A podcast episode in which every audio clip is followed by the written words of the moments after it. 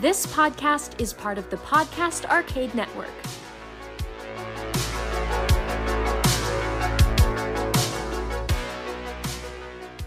Welcome to another exciting episode of Paranormal Dads. I'm your co-host, Andy. I'm Eddie. I'm Pat. Join us as we go in search of the world's monsters, myths, and mysteries right here on Paranormal Dads.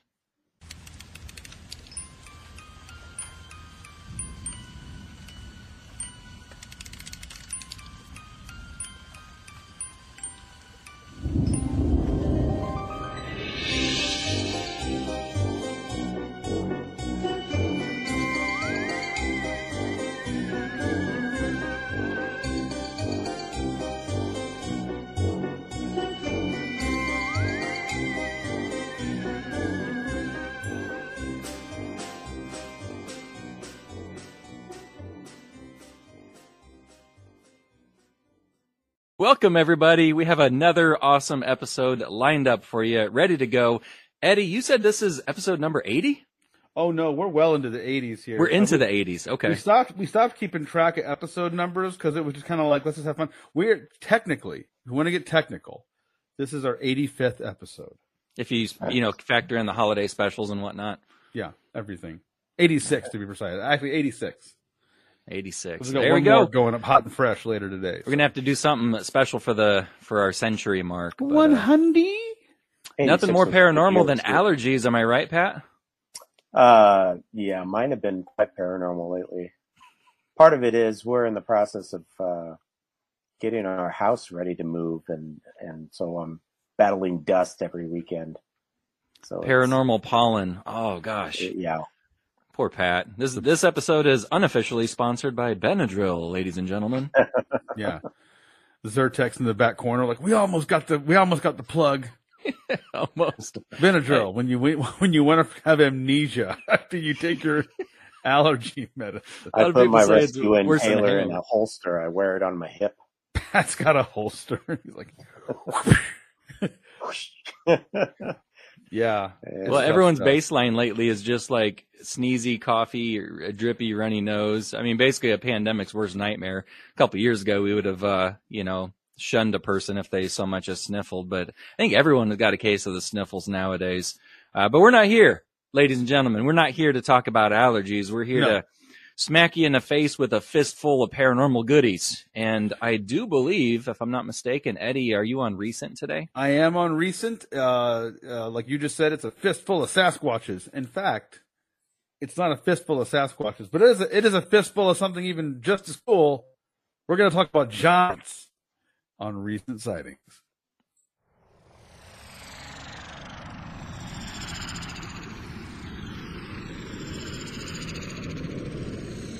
All right. Welcome to Recent Sightings. I didn't recently sight giants, although I did see a giant in the uh, psychic community, Mister Andy Myers, doing his thing online with the So Strange episodes. I, I keep them coming, man. Those So Strange episodes, I'm just cranking those bad boys out like doohickeys in a factory. Uh, yeah, it's... It's fun, and every, anyone listening, give it a listen if you're into this kind of stuff. But uh, so you have a giant sighting for, for Recent, Eddie? Yes, yeah, so in the grand tradition of Recent for us, uh, this was uh, recently uh, discovered in twenty seventeen. I thought you were going to say still, eighteen hundreds. eighteen, well, one of the connecting things to this does go back to uh, the nineteen hundreds, so there's that much, but... Uh, But yeah, this has been a series of, uh, of sightings, if you will, or discoveries of this evidence. And it's just enough to keep you interested, uh, for sure. And so um, here we go. Travel with me, if you will, back to twenty seventeen, but also across the ocean to the, the island country. I believe it's an island, Sardinia. And uh, a farmer is plowing his fields in Sar- Sardinia, getting ready to do his thing. It's always some rural dude trying to just make a living. You notice this is when people where, find these? Is that where sardines are grown? That's sardines? Where they grow sardines, Pat. Fields oh, of sardines, okay. As far as the eye can see. I'd Smells like a little to see weird. How they plow them. Exactly. You gotta go harvest. Gotta go uh, peel the sardines off the stems. Um. And so uh, the farmer is out plowing his field in Sardinia and comes across a what he believes is a giant boulder, and he's moving this giant rock to clear his field. And the boulder is not a boulder. It is chiseled into the shape of a human head, but it's huge. And so he's like, okay, what do I do about this giant, you know, head? What do I do? He got a hold of some local archaeologists. They look into it. Sorry, there's the allergies right there. Sneezing going on in the recent sighting. I'm allergic to sardines. What do you want from me, man? Giants make me sneeze. The uh, uh, the archaeologists were like, this is a significant um, lore. This is like the, the sick house. um, uh, the archaeologists point out, like, this is not just a uh, a statue head. This is a larger thing here. They they basically quarantined off the field, plowed some more, found all these other stone giant figures of warriors and archers and fighters, and all these statues were b- between eight and nine feet tall. So initially they're like, okay, these are just, you know, statues. How cool is that? There's nothing weird about that. Well, what they realized was that these statues were basically like uh, paying homage to these actual people that were in certain historical records, and they tied the statues to this nearby um, gravesite. That was basically the, the lore behind this gravesite, was that giants were buried here. Big, tall people. And they said um, descendants of people from Athens uh, were warriors over here in in Sardinia. And so this this uh, this persistent story of this was kind of cooked into the, uh, the the culture of Sardinia. Here's what happens, though.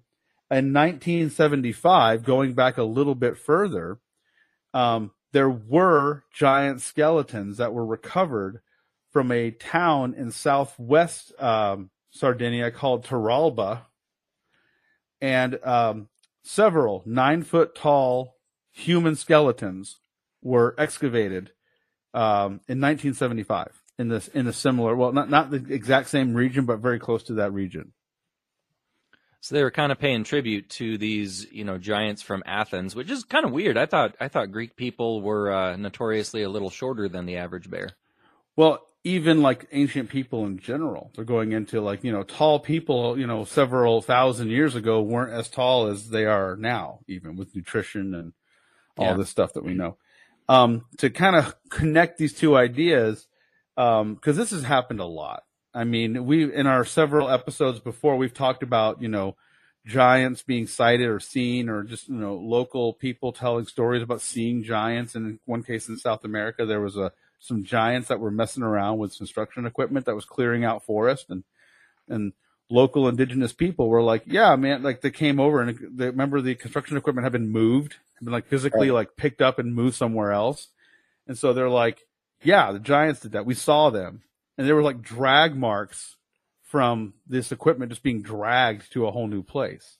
Not just, driven, not, yeah. Just like it was a kid with a Tonka truck, just like it was nothing, right? Yeah, yeah. Just some, they were saying, uh, uh, but once again, between nine and like twelve feet tall, uh, you'll see, a, and one of the things they had there was that they had red hair too. That was a big, a big thing with these giants.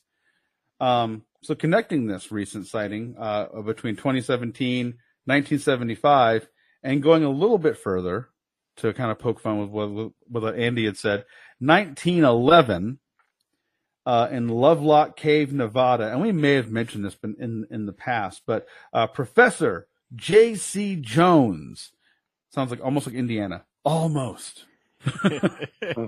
Not doctor, professor. It's like, you don't call me Doctor Jones, Professor Jones.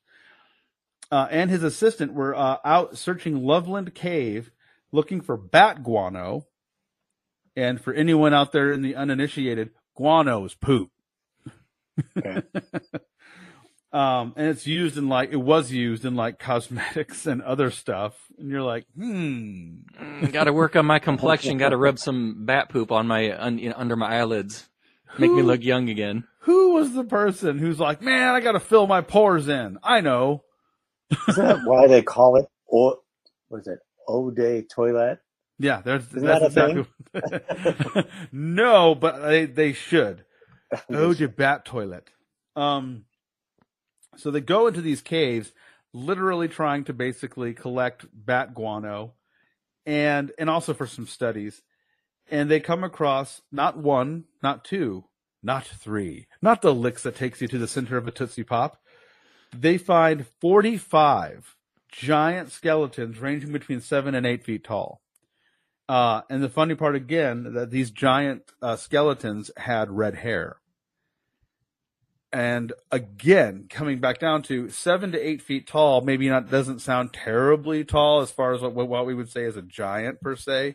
But for thousands of years ago, when the average height was like five foot something, you know, you're not getting right. Six foot tall was not the average height of a dude. It was like five, six. You know, so if that, ha- I mean, if that, that, yeah. that might even be considered a little on the a little high on, on the taller tall. side. Yes, yeah, so you get giants seven, eight feet tall. I mean, that would be the yeah. modern day equivalent of like an eight, nine foot tall person. Yeah. I mean, quite literally a giant. What is it with the red hair though? Is there any theories as to what, why, why all these giant have uh, red hair?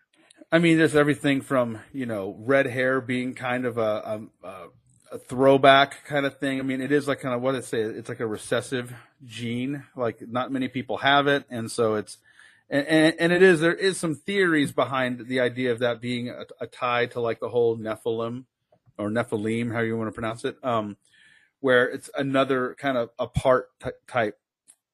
type feature. You know, like most people either have dark hair or light hair, but having that red is kind of an interesting thing. But yeah, I think it's another another indicator of, you know, being unique in that sense. But that's been a persistent thing with uh, with these giants having having red hair. So, and not just there too. There was uh, stories of, um, like I said, the South American giants, red hair. There was a series, I think the ones in those burial mounds up in Ohio. Um, same thing, red-haired giants uh is tied to those those stories. So yeah, pretty interesting finding. Uh like I said, uh the statues uh were not necessarily, they're tied to these actual grave sites, but the grave sites are alleged and and legend to be connected to these giant tall warriors from Athens. I think giants are attention seekers. That's what I think. You know, not only Divas. As if seven, eight, nine feet tall doesn't separate you, you know, from the crowd. You know, you also, I know I, I also need to have reddish orange hair so people can really, you know, spot me from a distance. Yeah. They were all big eyes ring, on me. Big rings, like a lot of attention gra- scarves, floppy hats. They're like, listen, I'm getting all the attention. Just flamboyant as all get out. Oh, boy. Pat went to high school with a bunch of giants. That was kind of his, the crowd he ran with. There uh, there were there were some tall basketball players, that's for sure. There you go. They probably Pat, kicked my books down the hallway a few times. And Pat's, Pat's no slouch. How tall are you, Pat? Uh, I'm pushing six foot. I always say five eleven because I, I don't want to take credit for that extra one inch until I'm well over six foot. It's just I Pat's personality. I don't think I'm ever going to get there. Pat's personality makes him seem even taller, like because he looks seven foot tall when, when I'm talking to him. And Eddie's full of it too. Yeah, that too. I'm a giant, but in a different way. He's giantly full of doo doo, full of guano. Um, but yeah, no, this uh, this sighting thing is something else. I have a soft spot for giants. I just love it. I love the notion that there are. You know, and I do wonder about the connection between giant humans and Sasquatch as well, like what kind of connectivity that that could have. Um, but I am thoroughly convinced that it is uh, it is tied to like um, inner Earth type stuff as well. They're like the these people are just hiding in these like labyrinthian caves underground, and that's how we're able to not see them. Eddie, you kind of have a soft spot for both sides of the spectrum because you love giants, but you know everybody also knows that you love garden gnomes. That's kind of also your trademark. I know, thing, right? right? Right. I'm all about like the the uh, the extremes. What about a little gnome that's uh, doing a piggyback ride on top of a giant? There would you, you just go. Would you just like, you know, Eddie would have stars in his eyes. Or you have uh, or you have the classic where you have like the uh, the giant that wishes he was a gnome. So he's like wearing the pointy hat and hanging out. All he hangs out with is other gnomes. They're like, dude, you're a you're a giant. We hate to tell you this. Kind of like Will Ferrell and Elf, you know. Yeah, it's, it's the same thing. You got exactly hanging out with elves. I've always had an affinity for for uh, gnome culture, though. I really have. And likewise, you have a gnome that's convinced he's a giant. He's like, nope, He's got he's dyed his hair red. He's hanging wearing, out, wearing platform shoes to make him a couple inch, inches taller. Exactly. He's rocking a solid, like, you know, he's like he's fourteen inches tall. He's like, I am a giant in gnome terms, so you just stay off of this. Uh, I I love it. I love it so much. Yeah, I do. I have a soft spot for gnomes, giants, uh, you know, and aliens. So there we go. It's all it's all coming together. But yeah, I I love it when there's a, si- a sighting of any sort of a giant skeleton found. Oh, one common thing that connects all of these giant skeleton findings, um, especially the skeletons, the the giant people. Again, it's like you're never, you know, and when you do capture anything on video, there's always people who are like, "That's not what it is. It's dumb. It's fake." Um, these giant skeletons get found, discovered. People point them out, and the minute that there's any ability for someone to come out, they get they get disappeared real quick. Yeah, government the, snatches it up, or, you know, secret military operation, something. Then they just, yeah, just disappear. That was the case with the Sardinian uh, giant skeletons. Uh, went back to find them again, gone. And then the uh, exact same situation with these forty-five skeletons found in Nevada. Uh, went back, reported it, went back to go get them to show more people, and gone. Disappeared. It's bizarre. It's wicked it's bizarre. Happened, wicked bizarre. It's it's happened again. Like uh, uh, the ones that were way up uh, northwest, even the skeletons that were found up there, uh, gone again. Like there, it does smack of there's some larger story that just cannot get out. Like, nope, you cannot know that there were like giant people roaming the earth and just picking up dudes like G I Joe figures, smashing them together. It's it's bizarre. It's I love bizarre. It. And we it. may never have answers, but that won't stop us from looking. Uh, thanks, thanks, Eddie, for that segment. I think next we have uh, Pat with Pop Culture and the Paranormal. Yeah, and I'm going to take you boys to school. Ooh. It's time for Pop Culture and the Paranormal.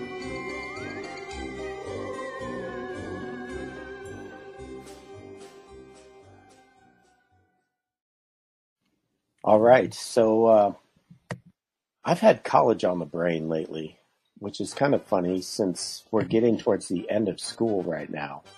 But uh, my son is getting ready uh, in a, a very short few months to be going off to college.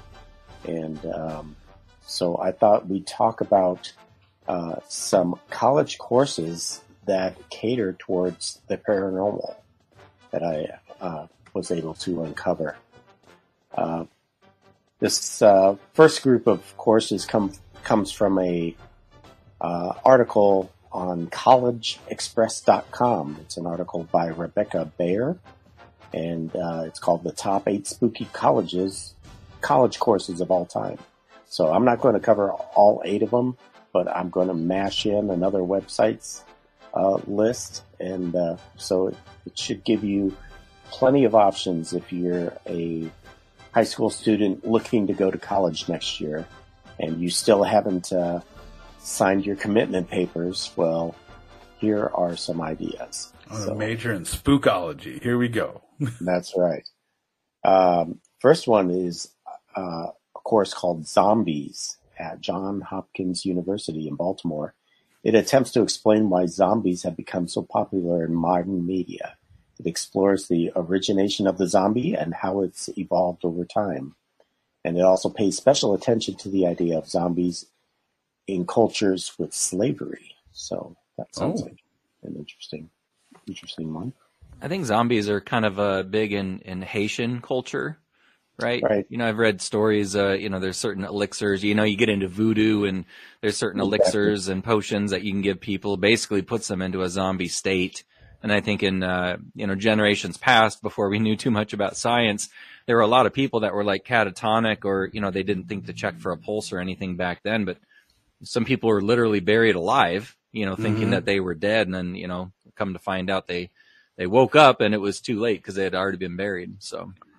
And with the, uh, you know, the advent of so many different zombie T V shows and video games, you know, that the younger generation is, is really uh, into zombies these days, so I can see how that class would have some appeal for them.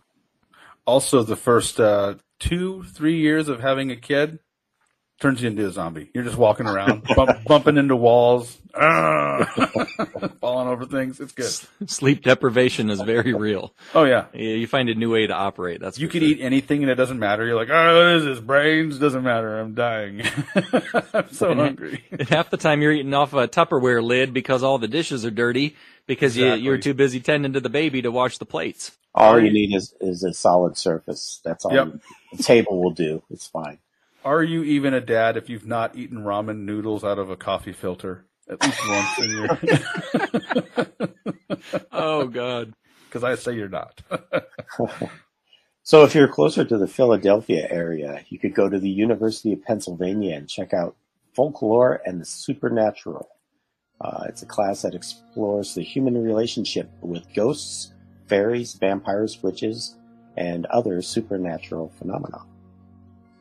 So uh, up the, uh, I guess, I think it'd be down the road a little bit uh, in Georgetown near D C, you could uh, take the Witches and Witchcraft course, which explores witchcraft in Europe and how the phenomenon reached Salem, Massachusetts, home of the famous witch trials.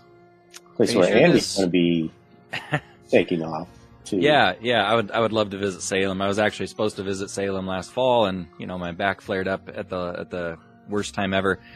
But when you said witchcraft and wizardry, I'm thinking, is this university at Hogwarts or exactly? You're the wizard, Andy. I just I love it, and you know, it's half of it is all Puritan stuff. It's the funniest thing. It's like the harder they push against a thing, it almost makes it more interesting for people. They're like, wait a minute. Am I a witch? I think I want to be a witch. Yeah, and this class also covers um, not just the Puritan stuff, but also African and Native American beliefs as well. Oh, nice. So the impact, colonization, the ideas of goodwill and evil, and, and things like that. Uh, instructors apparently use a variety of resources in this particular class, including trial records, plays, music, and even material objects like witch bottles and implements of torture. So apparently a witch bottle is something that was used back in the day uh, to uh, protect against, people used these to protect against witchcraft. They'd carry around these bottles. Usually some kind of a medicine man would put these together, often contain uh, the victim's uh, fingernails or urine or other hmm. uh, fun bodily parts, you know, parts is parts. You gotta love so. like the notion of like growing up in Salem at that time, and you're going to school, and your mom is like, "Now be sure to put your witch bottle around your neck," and it's like full of like you know someone's pee, and you're like, oh, "I don't want to wear the witch bottle." You wear the witch bottle, you know, it protects you. Sounds like a darn tootin' good time. Where were these classes when I was in college? Taking macroeconomics and trying not to fall right. asleep, man. Well, it's funny. My uh, one one of the things that gave me the idea for this segment is my nephew is a student here in Omaha at the University of Nebraska at Omaha, and uh, he was sitting in class one day. It was a, I believe, it was science class, and a uh, seven foot Wookiee come walking into the room. I mean, it, it, it looked just like Chewbacca. Well, apparently that day they were talking about some paranormal things, and the, the uh, teacher decided to dress up like a Sasquatch. And hmm. so he's wearing a Chewbacca outfit, uh, complete with uh, uh, platform shoes and the costume. So he did stand like seven feet tall. That's amazing. So very cool. I did not have a cool so, teacher. It's, it's cool to see teachers, you know, to, to see teachers enlighten up enough to. to do stuff like that. I think it's very cool. Yeah. So anyway, uh, the expository, expository writing, the underworld at Harvard University. So uh, this class attempts to explain how and why the underworld has stood the test of time by exploring the archetypes and depictions of the underworld from ancient literature along with modern books and movies. It also tries to get to the bottom of why the underworld keeps getting reimagined. So uh, Harvard also features other spooky courses like biopolitics and vampire aesthetics and the supernatural storytelling, ghost lore, occult legends, and the Politic of the Paranormal. So all kinds of good stuff there. Man. So study hard, kids. One day you'll get to Harvard and be able to study about paranormal politics. I want to go to a class where I can just roll in there with like a Ouija board and a, you know, and the spirit box and be like, I'm going to school. Vampire aesthetics. What is that? Like they show you how to apply makeup to your face to make you look more pale. You know, a little right. drip of blood from your lip, maybe. It's all glitter. It's like, these are, these are Twilight vampires. That would be kind of cool to break the kids up into groups of four and everybody uh, put their hands on the Ouija board and see what happens with the span of an hour. Oh, man. Mm. Haunted Screen, Understanding the Horror Film, the University of Arizona. It attempts to understand what causes fear and how backgrounds can affect what scares us. It examines fear through the lens of horror movies across the ages. So you're sitting in class and you're watching horror films. So I don't know. That's something I'd want to do, quite honestly. Do they thing. do like a correspondence? Can we do this like on the online? Oh, I would imagine. I, I guess you'd have to go look at their uh, curriculum or whatever, and uh, see if they do. So, um, University of Arizona also offers creepy courses like uh, a humanities seminar on the paranormal, the supernatural, and the human experience. There's another one at uh, over. At Dartmouth College in New Hampshire. It's called The Undead South. We were talking about that earlier. Horror and haunting in the U S Southern in U S Southern literature. So it seeks to understand the horror of the American South through racial, cultural, historical, economic, and political lenses by looking at classic Gothic literature, modern interpretations of the undead, and uh, this course explores how the South became a place rich in haunting history. Well, that's appropriate. The South is a, you know, notoriously uh, just jam-packed full of, you know, violence and battles and history. And, uh, you know, I think it goes without saying that the South and the paranormal go hand in hand. You know, especially places, you know, you got, you know, uh, New Orleans and, you know, maybe no battles have taken place there per se, but kind of a hotbed of, you know, just paranormal activity in general. Oh yeah, like you said earlier, you know, voodoo is a big thing down there, and and uh, people say that stuff's real, voodoo. So nothing worse than hillbilly ghosts. It's just, once you get a once you get a hillbilly ghost, you're just like, oh man, it's a whole new level ghost. So uh, they never leave. You can go to Penn State and uh, take English one thirty-one. It's called Weird Tales: Literature of Horror and the Supernatural, and explores the long tradition of ghosts, the supernatural forces, and horror in literature. So you'd probably be reading some Poe in there, reading yeah. Poe, the, the Raven, stuff like that. Gotta love some Poe. Um, yeah. George Mason University in Virginia aims to connect folklore and the supernatural in, in English four fourteen, where students study supernatural phenomena and paranormal experiences as it is written about in everyday life. So you'll probably be talking a lot about Discovery-type uh, shows. And how about uh, University of North Texas offers Anthropology forty-seven fifty-one in Supernatural, Magic, Witchcraft, and Religion, which focuses on the anthropological side of comparing religious and supernatural beliefs across cultures. So... Uh, You know, they take a lot of, you know, religion and, and other things that are included in into some of these classes. It's not all zombies. And, I was going to say, yeah, they, you kind of have to, right? Like, you can't, like, go right. into I mean, you got to make it, not, right. You got to make it a valid, because that's where a lot of this stuff is based on, right? Mm-hmm. So, uh, here's an, for the, the art student, uh, art history through thirty-seven seventy at uh, Utah State University. Uh, study disaster and dystopia in Hollywood, Hollywood film, where you will examine movies that deal with apocalyptic scenarios, alien invasions, religious raptures, and other distressing subjects. So Ooh. That could be fun. Uh, reminds me of uh, one of my favorites, twenty twelve, you know, starring uh, John Cusack. Uh, oh, yeah. You know, kind of apocalyptic, oh, yeah. end of the world, Mayan prophecy kind of deal coming true. And then more recently, if we're talking about, you know, religious and kind of end of the world type stories, there, I haven't yet watched it, but there's a M. Night Shyamalan movie, uh, A Knock at the Cabin, I believe it's called. Oh, okay. And it's, yeah, it's a new one. Like it's, right. I think it's streaming on Apple or Peacock or something, but yeah, it's has to do with, uh, you know, these kidnappers force their way into a cabin and, you know, kind of force this family to make some tough decisions or else the it's the end of the world. And I, I don't know what the twist ending is, but it is like it's like the, the, the kidnappers are like religious fanatics.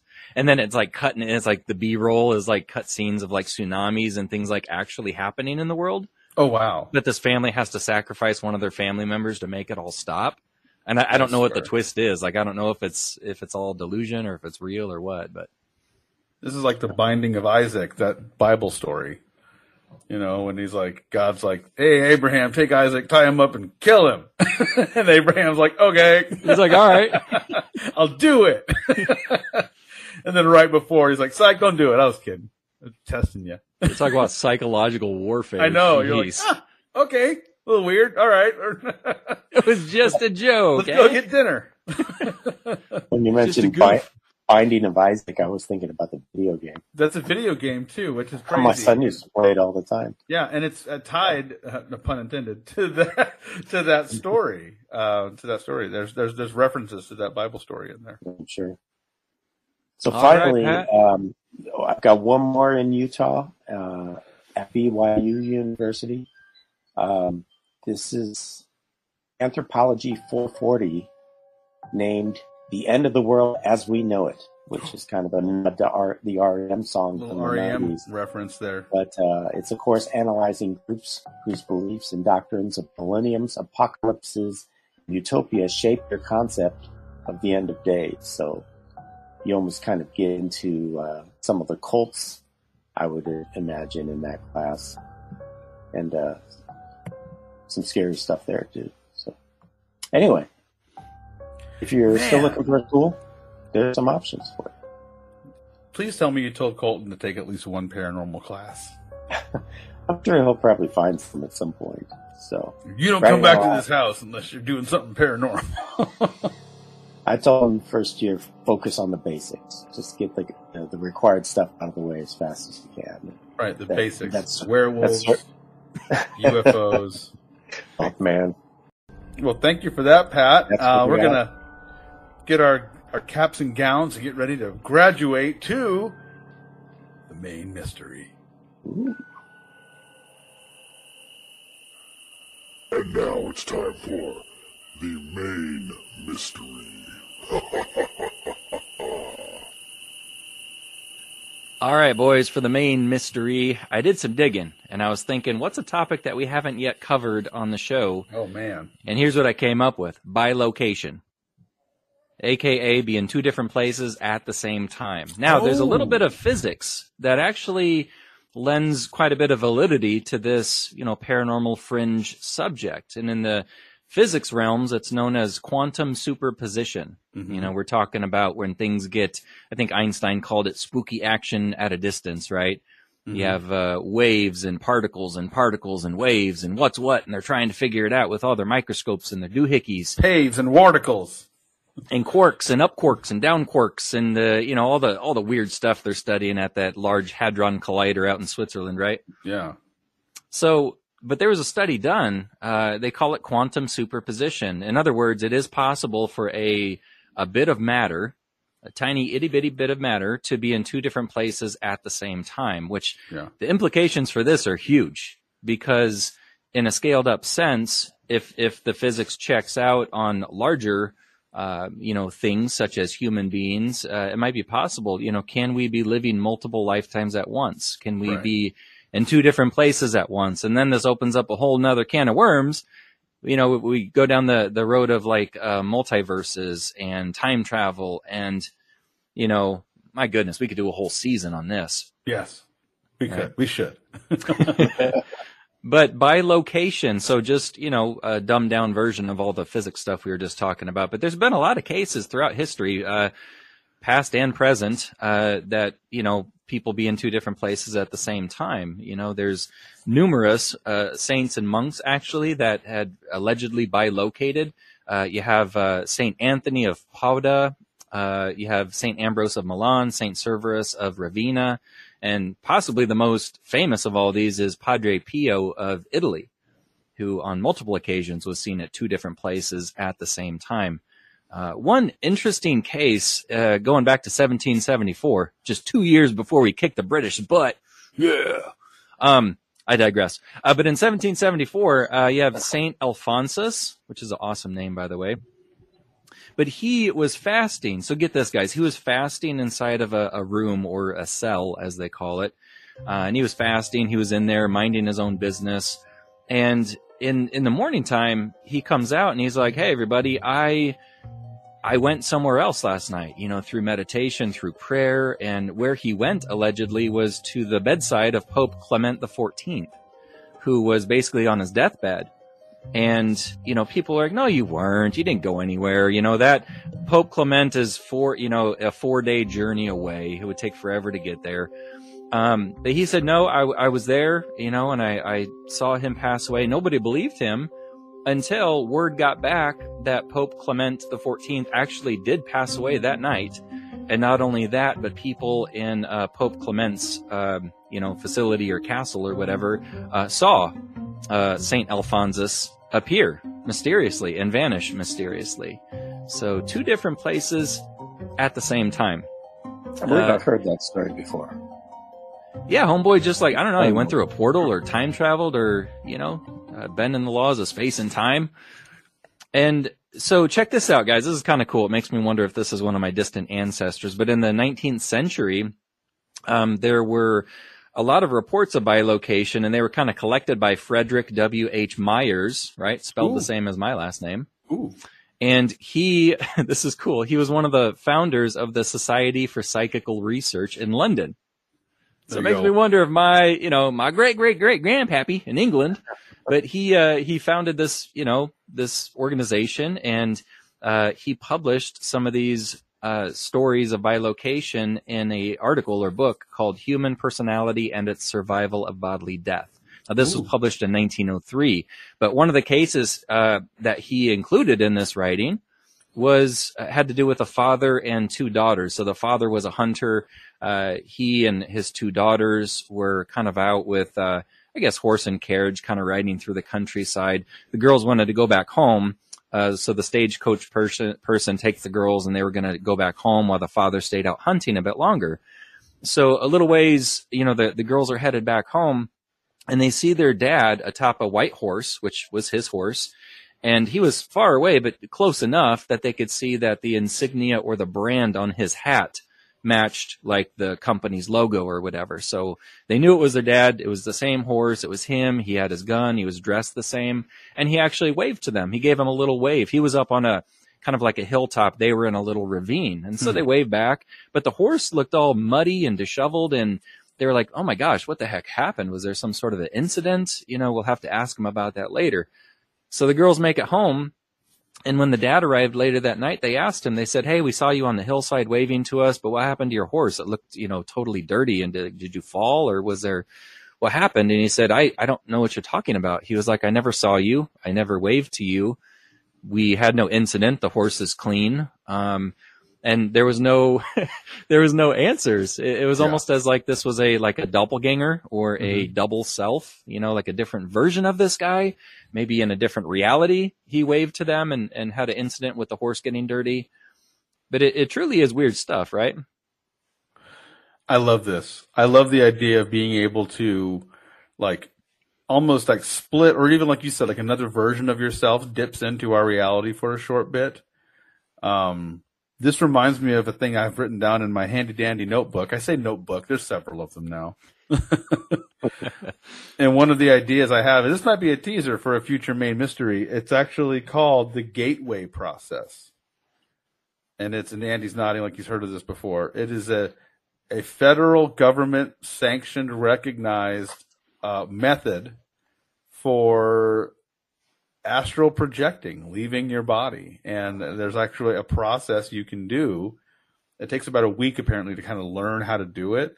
But there's a systemic step-by-step thing that literally anyone can do this. And it involves listening to like different harmonics and stuff to get your your ability, your your body and your mind able to separate your consciousness and then put it anywhere you want to go. And so it stands to reason that like people have maybe done this by accident, or just like you said, timing is such that they just happen to be right place, right time. And all of a sudden there's a whole nother version of themselves waving high on a muddy horse, you know?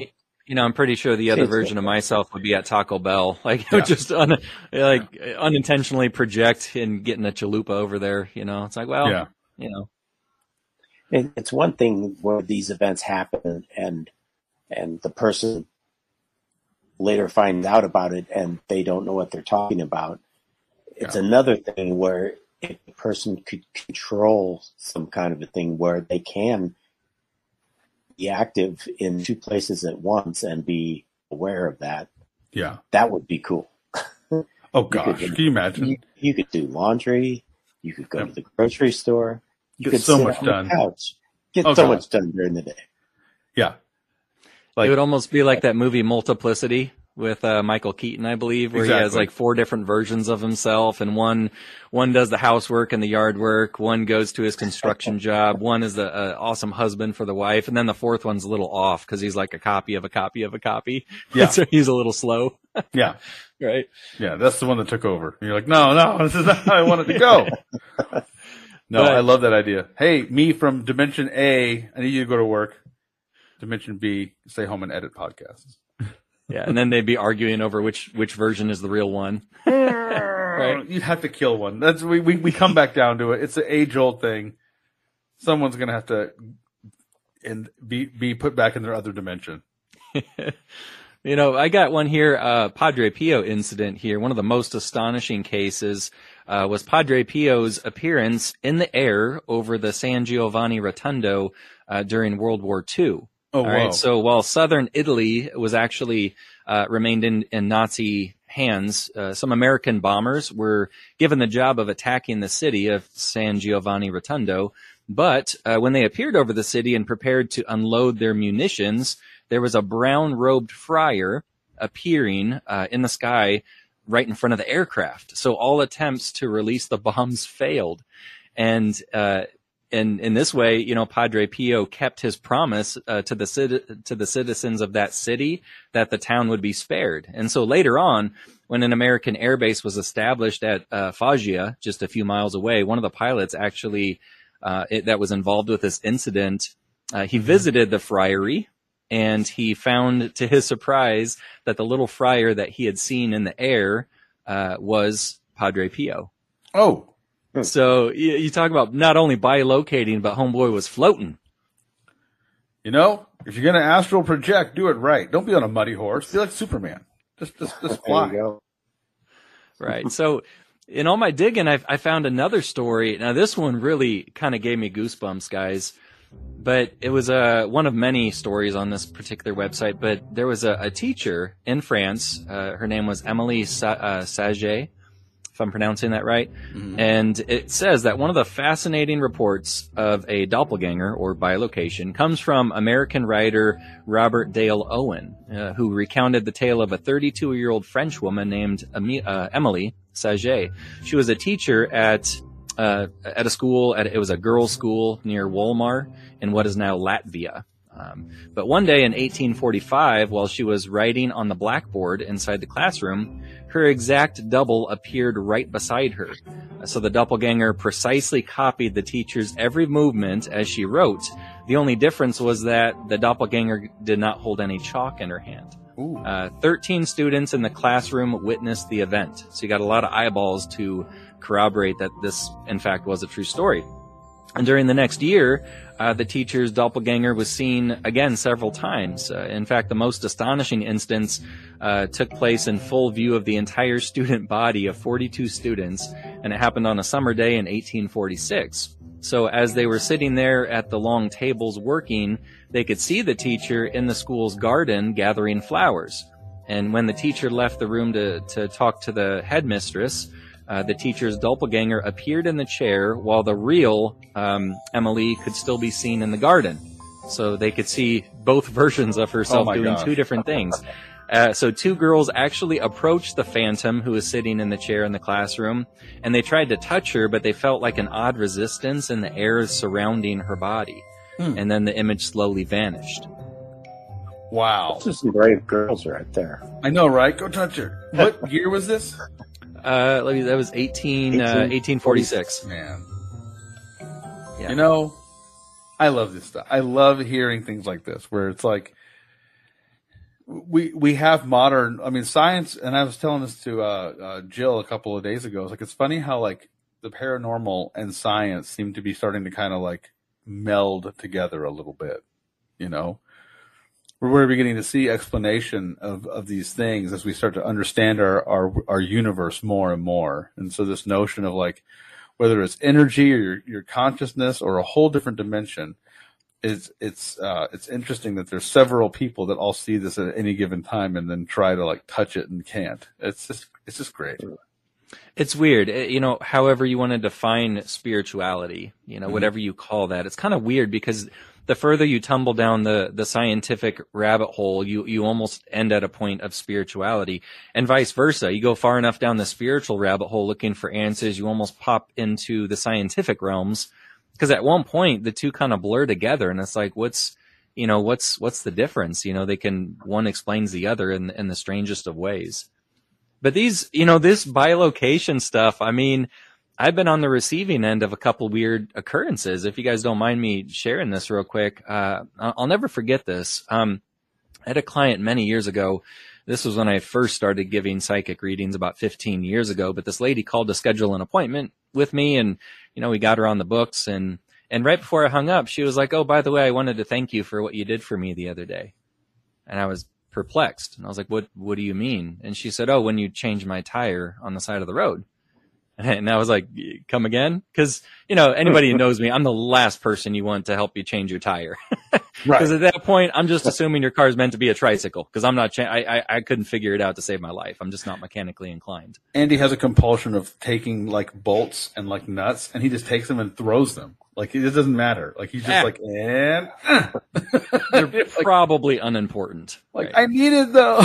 You're like, eh. yeah, yeah. You don't These want me near a tool parts. set. So I told this to the lady, I, I told this to the lady and I said, I, I wasn't at that location. Like I've never, I've never met you before. She said, "No, it was you." She said, "It was you. You were wearing your, your trademark hat. Um, you, you know, I, I recognized your voice, and I thought it was so crazy that, you know, you were there just as my car broke down." And, and she claimed like I literally changed her tire. So something physically happened there. You know, she had a brand new wheel, you know, from her spare. She drove off. I waved goodbye in the rearview mirror. Like it was a whole event, and I'm like, it never happened. And now I never got the vibe from the lady on the phone or in person that she was mentally unstable. She seemed, she was convinced it was me. Right. Um, so apparently my doppelganger uh, left Taco Bell and was feeling, uh, you know, inspired enough to do some roadside, uh, you know, triple A work there. That's a that's an insurance policy right there. It's like, forget all this. Just get yourself a. Uh, astral projected psychic Andy to come and change your tire. Why are you, why are you messing around? Yeah. Yeah. I don't know. Um, but it's nice to know one version of myself, uh, can actually operate, you know, tools. There you um, go. Another weird occurrence happened just a couple of years ago. I remember it was during the, during the pandemic. I got a call. I was driving around. It was, you know, during pandemic. So I'm just looking for anything to do to pass the time. So I'm, you know, feeling nostalgic, and I'm driving around my old neighborhood, uh, down in North Omaha. And I get a call from Kenzie. Now, Kenzie's my ex-wife, the mother of my daughter. And she called and she said, "Hey, wh- wh- what are you doing at that uh, gas station out in Millard? You know, we just we just saw you there, but, you know, I, I don't I, I don't live in that neck of the woods. You know, I'm in a different part of the city." And I'm like, what are you what are you talking about? I'm like twenty minutes away. I'm driving around the old neighborhood that I grew up in. Kenzie was like, "No, we, we were out in Millard, and we, we saw you. You were pumping gas. You had an S U V, silver S U V with the Bigfoot stickers on the back window. You're wearing your hat. You're wearing the blue shirt that you always wear. Like it was, it was you, you know, we all saw it, you know, me, Joe, Sky, we all, we all saw you." Um, and, and she was adamant. And I said, "I don't know what to tell you. I haven't, I haven't been there. I've been, I haven't been there all day. I haven't been there all week. I, I haven't pumped gas lately." So again, it's one of those things, um, you know, you could lose sleep trying to explain it away, or you can just kind of shrug your shoulders and say, oh, I don't, I don't know. It's truly unexplained. You know, either that or just laws, you know, laws of, you know, mathematical probability. Maybe there's somebody in the city who drives the same colored vehicle with the same Bigfoot stickers, who just so happens to have the same exact blue shirt and just so happens to wear the same old fashioned cap. But I, I almost feel like that's a bit of a stretch, right?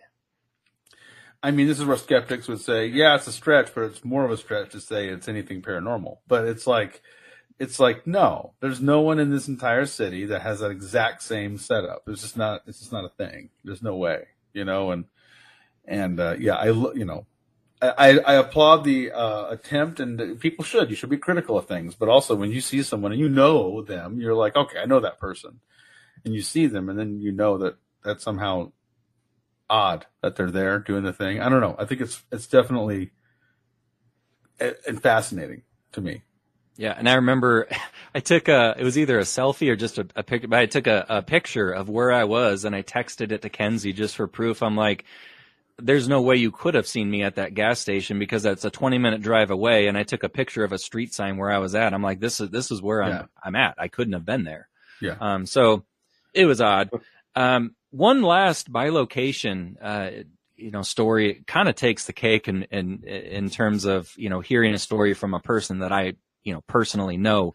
Uh, years ago, I was at a time travel convention. Did you guys know this? I went to a time travel convention. I remember you mentioning this at least once. Right. And it wasn't, it wasn't like a Star Trek, you know, or anything like that. It was, it was kind of more of like a spiritual retreat kind of deal, but the, it's like a three or four day event with keynote speakers. And it was, uh, kind of put on by a group of Native Americans, and, um, you know, it was kind of the inner circle could talk amongst themselves, and it was recorded, and then the audience would, you know, we could listen to the presentations. It was cool.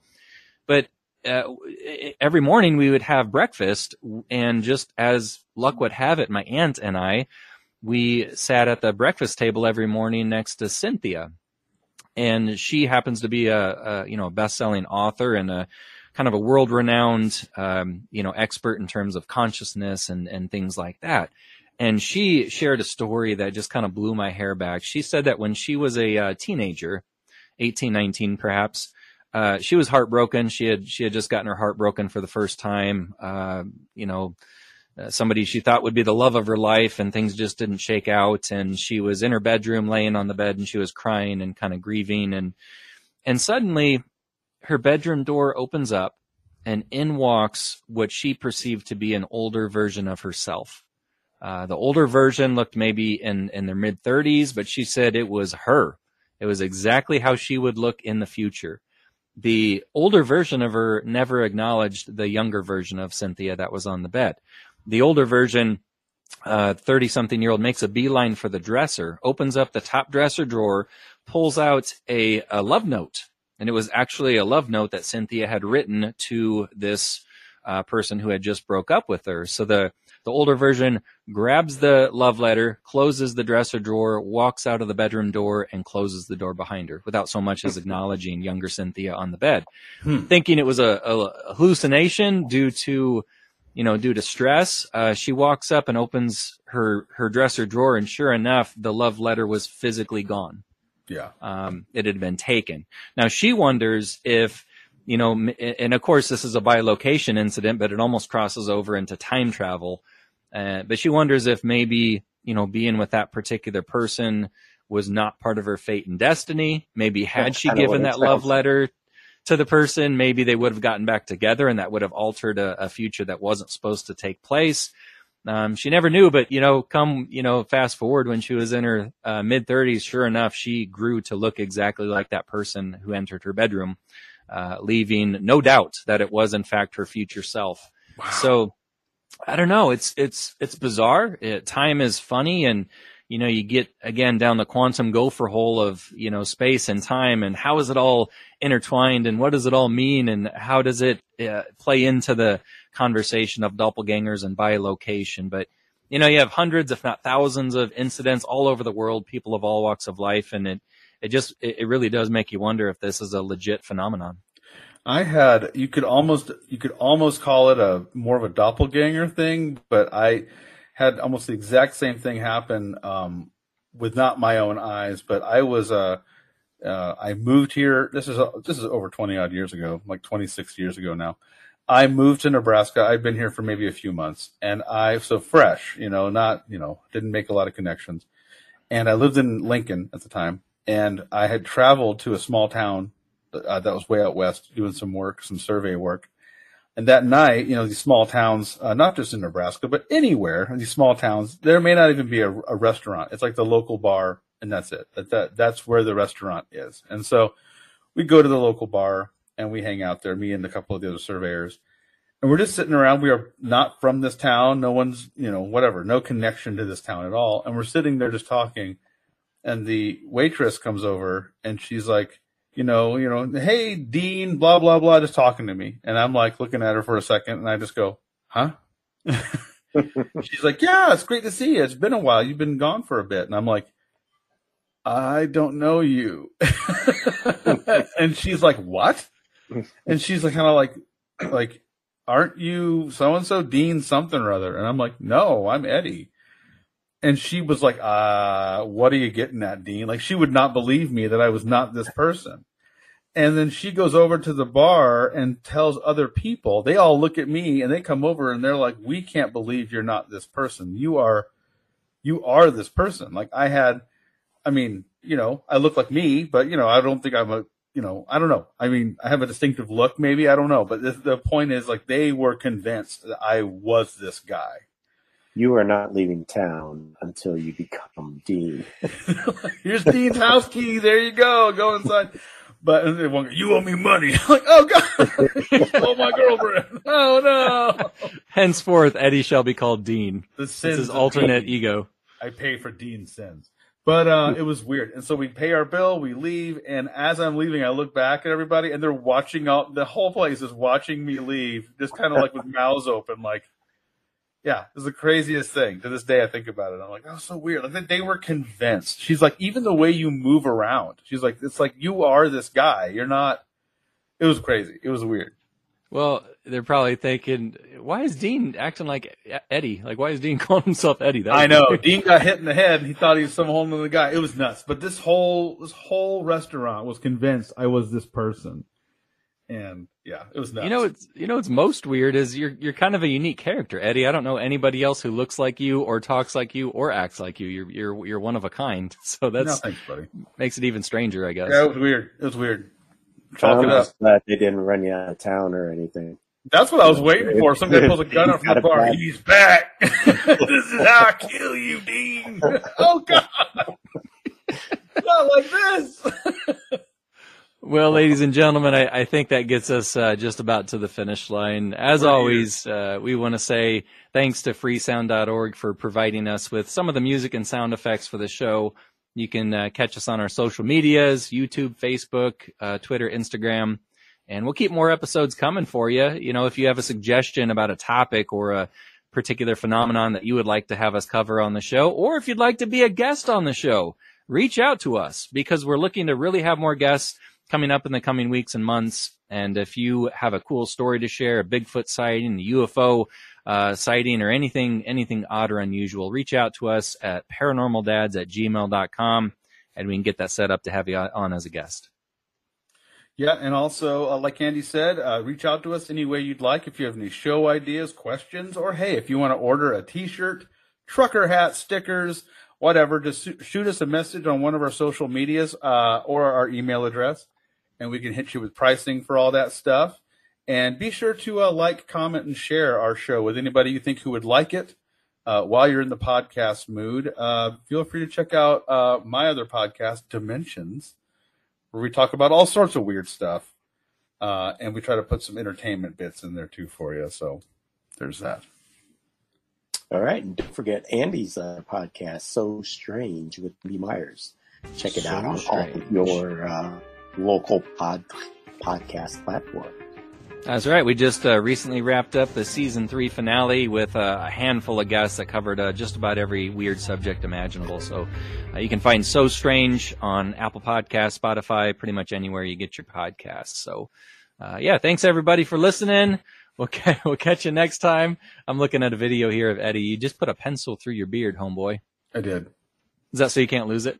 I, I know it's no, I know where it's at. I'm like, oh, there it is. And this is why you're not dean. You're too weird to be a dean, man. Keep off my beard game, dean. That's I stole my pencils. Thanks, everybody. Good night, dean. Good night.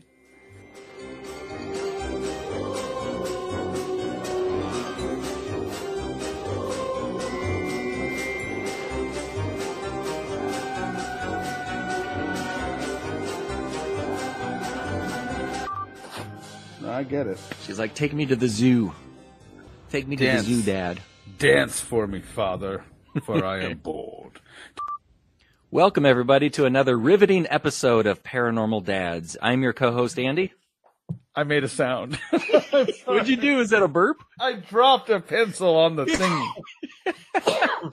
I messed it up. If a pencil falls on the floor and nobody's there to hear it, does it make a sound? Does it make a sound? The answer is yes. That's Pat's coughing up a lung. Yeah, I know. He took that opportunity. Eddie botched it, so I'm going to go ahead and cough. My asthma's been, asthma's been kicking my butt. All right, my apologies. No worries, no worries. Here we go.